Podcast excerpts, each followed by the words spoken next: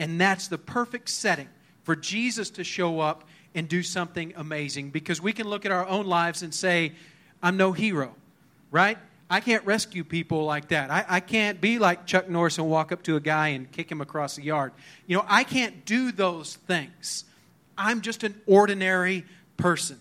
So is this woman, and it's the perfect spot for Jesus to show up and show us our value and show us our possibility of what he can do in and through us. So let me give you a little bit of a background on the story to set this up. About 700 years before this story actually even happens, the Assyrians come over and they take over uh, God's people, the Israelites. All right, we talked about this a couple of weeks ago. When God's people honored God, they had His blessing and His protection. But then they would forget to honor God, and God would remove his blessing and protection, and they would get conquered. And that's what happened here. The Assyrian people, led by King Sargon, which sounds some, like something straight out of a comic book, right? King Sargon comes in with the Assyrians, and they take over the Israelites. And so as he moves in, he begins to make slaves out of the Israelite people and ship these, these Jewish people off to different parts of the country. And then he imports in other Assyrian people and people from, from different races and areas and sets up shop there. And as time goes by, as we move from this 700 years to the place where we're going to see this woman at the well, something happens within this culture right here. These Assyrians that took over, they began to intermarry with the Jewish people that still lived there and basically created a new race. This race is called the Samaritans. All right, so when you hear Samaritans in the Bible, they're talking about these despicable people who overtook God's people.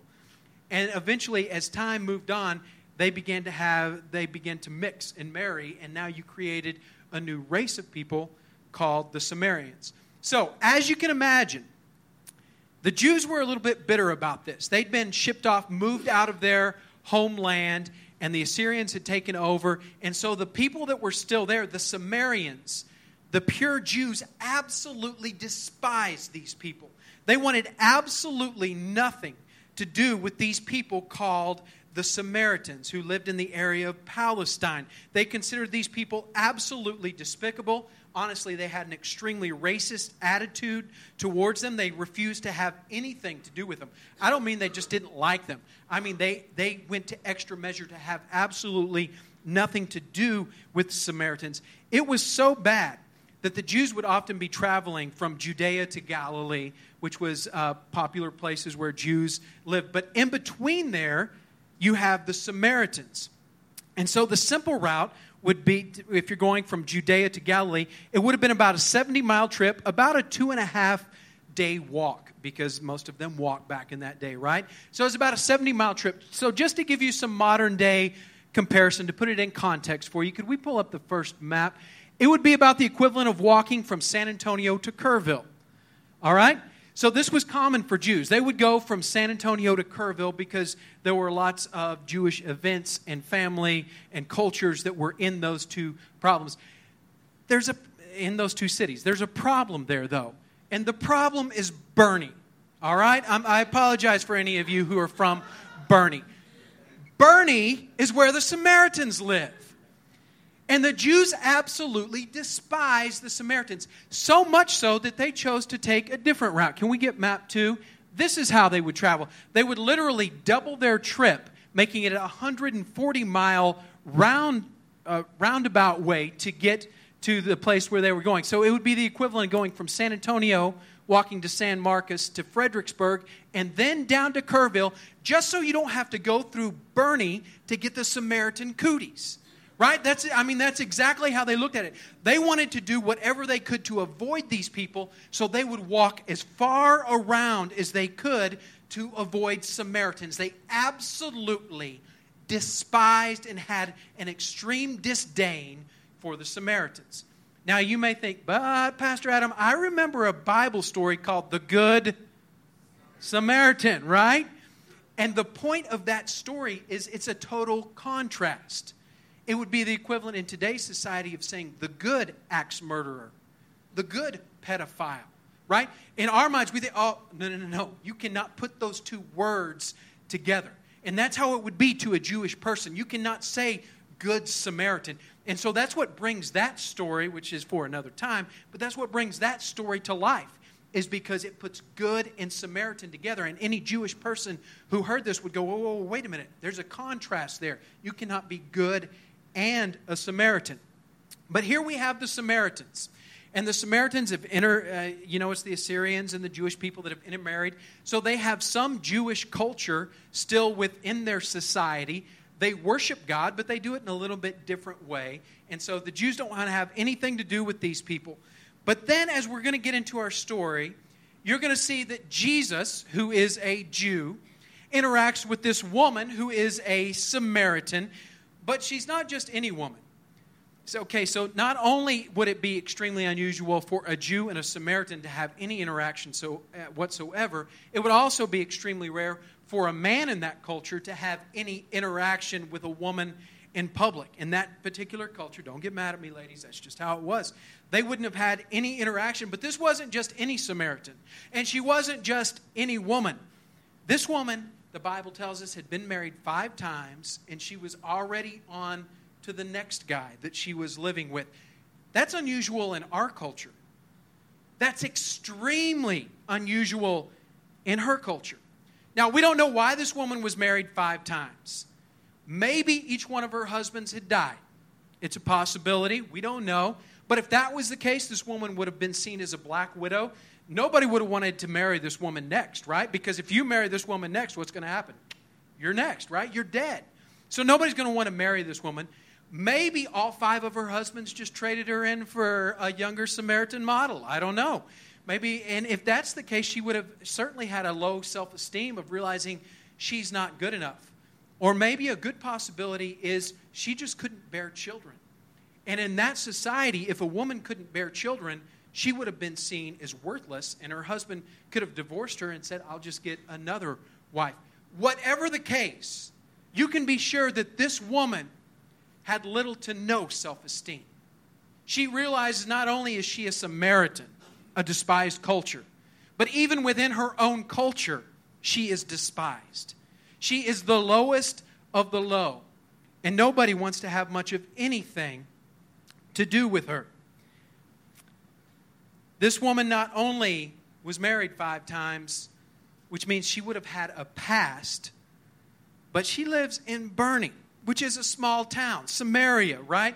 How many of you grew up in a small town? Everybody knows your past, right? Everybody knows what you did last weekend. Everybody knows who you used to date. Everybody knows who you were married to the first time, the second time, the third time, the fourth time, the fifth time. Everybody knows this woman's past. So if we're looking at a spectrum of zero being one end and hero being the other, this woman is the marker for what a zero is.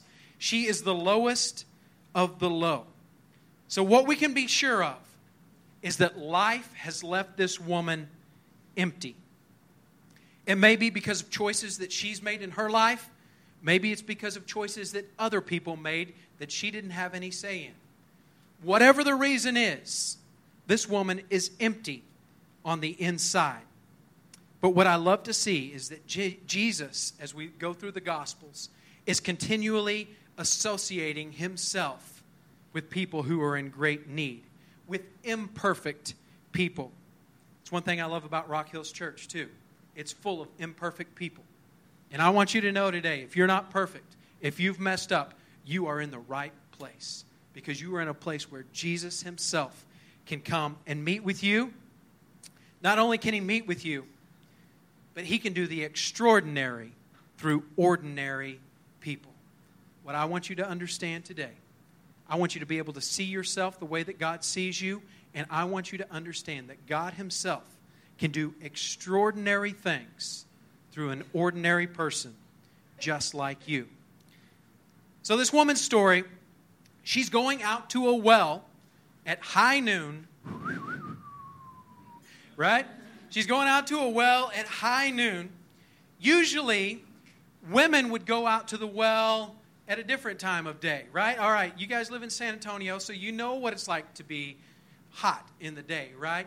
Now, they didn't have running water in their houses like we do. So they had to get some sort of jug, and they had to go out to a well. And this was one of the the women's chores in that culture. Again, ladies, don't get mad at me and start throwing stuff. It's just the way it was. The women would go get water in jugs and they would bring it back to the house for their daily water, for washing, for drinking, for whatever they needed.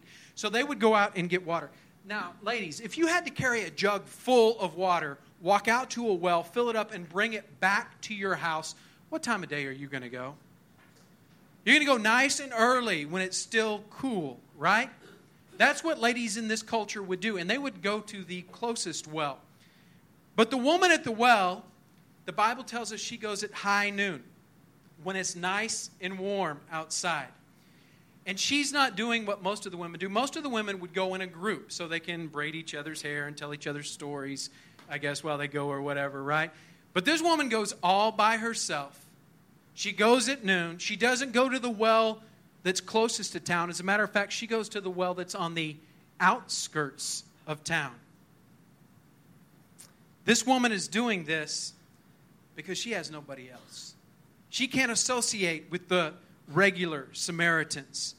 She has to go all by herself. She's a woman that's been married five times. The other women don't want to have anything to do with her.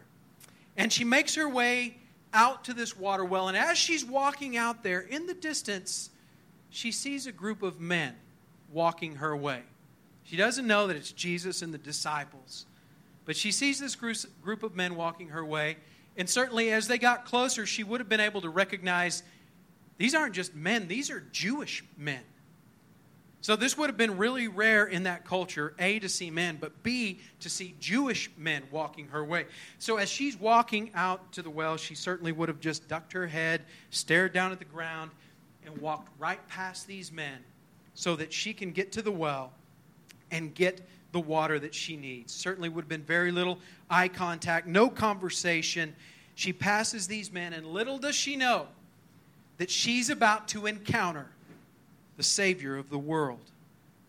She's about to have an encounter that's going to transform her life from being a zero to being a hero in one moment, in one conversation. Little did she know that she's about to have a conversation with Jesus himself. An interesting side note here this is the longest conversation with a person in the Gospels. Jesus and the lowest of the low, right here, the woman at the well. It's the longest conversation recorded in the Bible. Little did she know that songs would be written about her, that videos would be made about her, that sermons would be preached about her, that she would be noted in the Bible and forever known as the woman at the well. She would have never guessed any of that stuff about herself because she had no self esteem to realize that what was about to happen would transform her life. All she knew was that she was empty inside and she needed some refreshment. She needed some water. She would have known, though, that she had something within her that she's never been able to quench, that there's a true emptiness inside of her where life has left her thirsty as she's sitting, as she's walking to the well, she would have realized that there's a man sitting there at the well. This is not an accidental encounter. Jesus himself is waiting at the well because he is going to intentionally meet this woman there. And I want to say to you if you're here this morning, it's not an accident. Whether your wife said, Get up, we're going to church, or whatever it may be, every time you come here, Jesus wants to intentionally meet with you and speak in to your life. I don't know what your view of God is. Let's face it, your view of God is determined by the circumstances you grew up in. Your view of God is determined by the experiences that you have gone through in life. And as we look at this story, it's not so much about our view of God, but I hope that you see how God views you as we see how God views this imperfect woman. You know, our, our slogan here at Rock Hills Church is Come as you are. As imperfect as you are, with the things that you struggle with, the things that you think in your head that nobody else sees or knows about, the past maybe that you've never even dealt with, come as you are. Just as this woman did. So let's look at the let's look at the context here. Let's look at the story. In verse 3, John chapter 4 says this So Jesus left Judea and returned to Galilee, right? San Antonio to Kerrville. Verse 4 He had to go through Samaria on the way. Now, first of all, he didn't have to. He's Jesus, right? He could have gone however he wanted to. He could have gone the way the, all the other Jews go and take the long route, right, through San Marcos and Fredericksburg. But the Bible tells us he had to go through Samaria. Why did he have to go? Because he was going to meet the Samaritan woman there. He is going to change her story. Jesus can meet all of us right in the middle of our mess. Verse 5 Eventually, he came to the Samaritan village of Sychar, near the field that Jacob gave to his son Joseph. Jacob's well was there. And Jesus, tired from a long walk, sat wearily beside the well at about noontime. Soon a Samaritan woman came to draw water. And Jesus said to her, Please give me a drink. He was alone at the time because the disciples had gone into the village to buy some food. So here's this woman. She's walking up to the well. There's this Jewish man sitting at the well. I can only imagine that she's thinking, all right, I'm just going to get my water. I'm not going to say anything. I'm going to get my water, dip it down in the well, pull it back up, and I'm going to get out of here as quick as I can. And she's up there trying to busy herself and get out of this really awkward situation. And all of a sudden, this Jewish man, Jesus, he breaks the silence. Hey, would you give me a drink from, from your jug? Can I have a sip of that?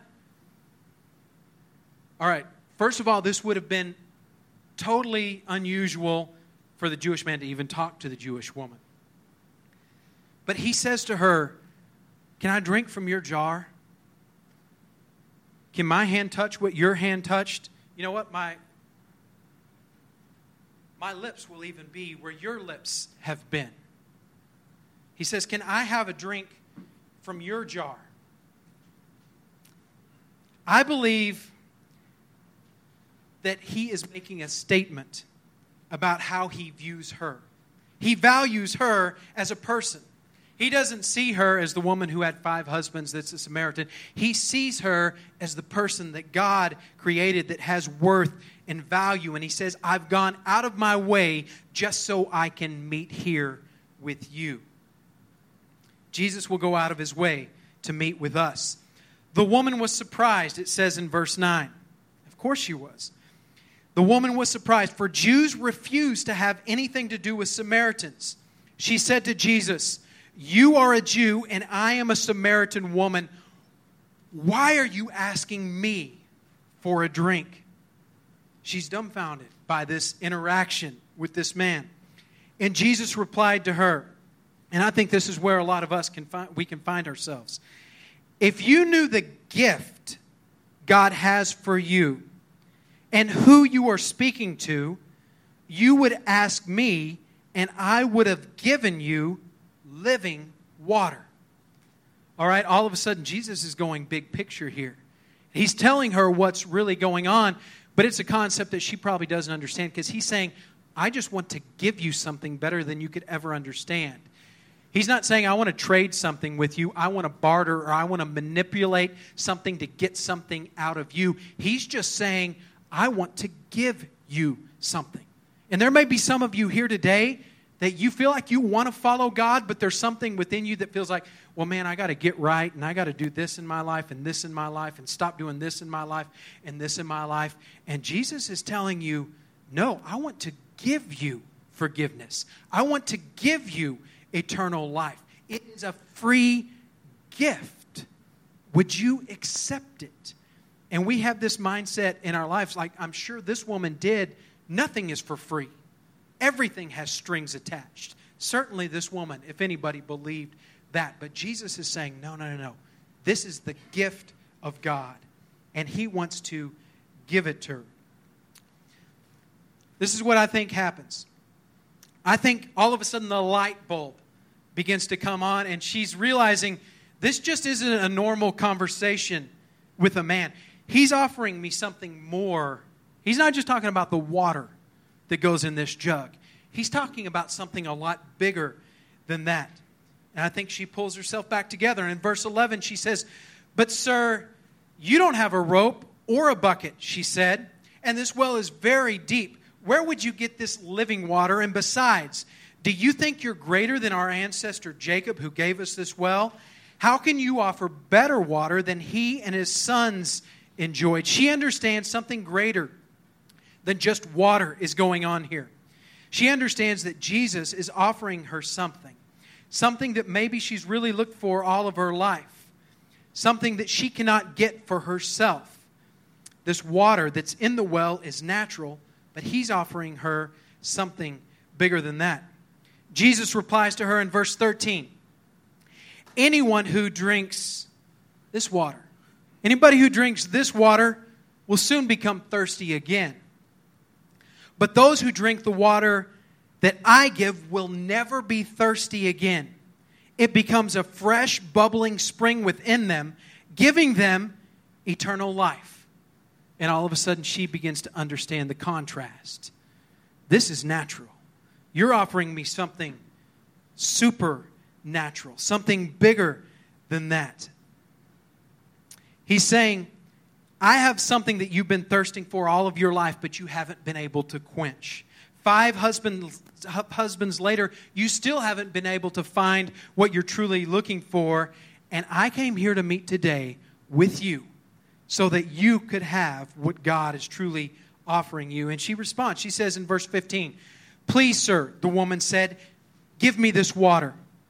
Then I will never be thirsty again, and I won't have to come here to get water. She looks at him. She's just met this guy, but she sees something bigger, something that she knows that she truly needs in her life. And all of a sudden, this is making for a great story. Here's Jesus. Here's this woman who's down and out. He offers her something great. She says, Okay, I'll take it. But then all of a sudden, Jesus totally changes gears. And he does something that's completely insensitive. You come to me with a problem and you say, Hey, Pastor Adam, would you pray for me about this and that?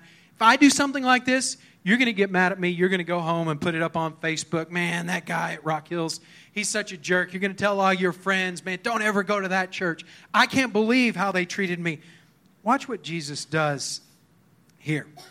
He looks at her and then he says this, verse 16 Go get your husband. Oh, awkward silence right there. Jesus told her, lemon in the wound, right back to the source of her very insignificance. Every reason that she's a failure, every reason that she just stinks at life, right there. Jesus says, Go get your husband. Just right there. She responds in verse 17. And I can just imagine she gets a little choked up and her eyes start watering. She drops her head in shame. She says in verse 17, I don't have a husband. The woman replied. Jesus says, You're right. You don't have a husband. For you have had five husbands, and you aren't even married to the man you're living with now. You certainly spoke the truth. Why would Jesus do this? I mean, he's offering her something so great, and then he turns it around and just sticks the knife right in the back, it seems like. He does this with us, too. He suddenly puts us in places where we can get really uncomfortable, but when he does that, he's putting us in touch with what we really need in life the true source of our insignificance, the thing that really causes us to thirst and feel empty in life. What Jesus is doing is he's saying, I'm offering you living water, but come on. I want you to understand what really leaves you empty in life. It's not the water, it's something much greater than that. You know, church isn't about you leaving and feeling good all the time. Yes, we do feel good when we leave here a lot of times, but church is really about letting God heal you from the inside out. And that's what Jesus is doing right here with this woman. She wants living water. Jesus is offering living water, but he's saying you need to own up to something in order to have this living water. You need to own up to the fact that your attempts in life to quench your thirst have failed. The things that you've looked for in life to satisfy yourself have failed. We found ourselves in that spot a lot of times, haven't we? That's where this woman is. She hasn't been able to satisfy her life. So she changes the subject in verses 19 through 24, and she begins talking a little bit of philosophy about them, about what the Samaritans believe and about what the Jews believe. And Jesus answers those questions for her. And then it kind of concludes the conversation. At least she tries to conclude it in verse 25. The woman said, I know the Messiah is coming, the one who is called Christ. When he comes, he will explain everything to us.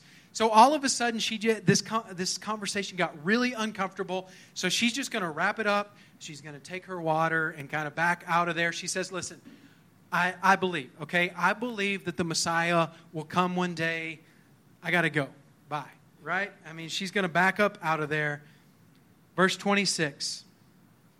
I believe Jesus stopped her as she's walking away, and he looks her right in the eye, and Jesus told her." I am the Messiah.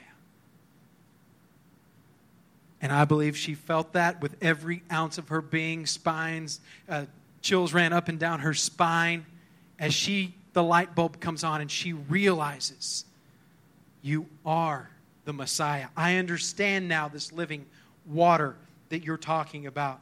And all of a sudden, she got in touch with her true thirst, what she was truly looking for in life, and she embraced what Jesus was offering.